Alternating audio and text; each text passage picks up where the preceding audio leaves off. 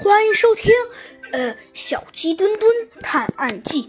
预计上回我们讲到了我们的猴子警长呢，无意中呢发现了这件事情的蹊跷。哪里呢？没错，就是之前我们的猴子警长发现了这件事情，有一点点不对劲。但是哪里不对劲呢？这是他最搞不懂的地方。只见猴子警长点了点头，说道：“对了，老觉得哪里不对劲，可是到底是哪里呢？”猴子警长叹了口气，他承认自己也有一些不知道到底是哪里。但是猴子警长说到这儿，他又肯定地说道：“但是可以肯定，这件事情一定不简单。”与此同时，突然传来了一阵声音。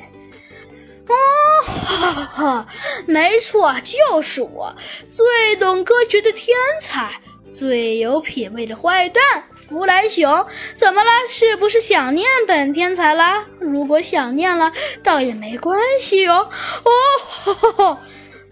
只见猴子警长叹了口气，说道：“好了吧，弗莱熊，就算你再想笑，你能不能不要在这种时刻出现呢？”没关系，要是说你想念本天才了，就直说嘛。只见弗莱熊显得有些生气地说道：“本天才这么亲热地接待你们，没想到你们这帮家伙反而这么不知情，真是一帮没良心的家伙。”是吗？猴子警长笑了笑，说道：“好吧，弗兰熊，你快说，你葫芦里卖的是什么药？”真是的，白白的浪费了我的好心。算了，我告诉你们吧，本天才刚刚暗暗地计算了一下，一切都知道了。你知道了什么呢？说说看。猴子警长问道。那几个人其实算了，告诉你们，你可别生气。你说，弗兰熊。算了，告诉你们吧，你们其实被骗了。猴子警长愣是愣了老半天，说道：“我们被骗了？不可能啊！”承认，猴子警长，你很聪明。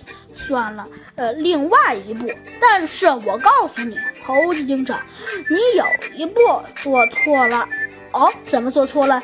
你可能万万没想到吧，他们的老大还是很聪明的。他们的老大其实刚刚来看你们的那几个人，其实是那个老大派来的奸细。弗兰兄，你在说实话吗？居然敢怀疑本天才？当然啦。猴子警长想了想，没说出话来。居然我们被骗了，你可以肯定吗？猴子警长问道。这个，当然可以。可是，真是的，我觉得一定不可以相信吧？没有。只见猴子警长点了点头，说道：“我告诉你们吧，我刚刚早就计算过了，你们这帮绝对就是太蠢，被骗了居然还不知道，真是可笑至极。”只见猴子警长笑了笑，说道：“可笑至极？你怎么能这么说我呢？真是的，明明自己可笑至极，反而还说自己不可笑。你们纯属就是被骗了，算你们倒霉。”猴子警长叹了口气，说道：“弗兰熊，你现在怎么还在说笑啊？到底这件事情是真的还是假的？我们到底被没有被骗？”其实本天才说了，你们就是被骗了。不过如果你们执意不信，这个嘛，那倒也无妨。不过呢，本天才只想告诉你们，其实你们都中计了。是吗？猴子警长问道。没错，你们都中计了，只可惜你们太笨，可能也可以说太蠢，所以只能任你们倒霉。这么说，没错，你们就是被骗了。现在告诉你们唯一的办法，把那几个人抓回来。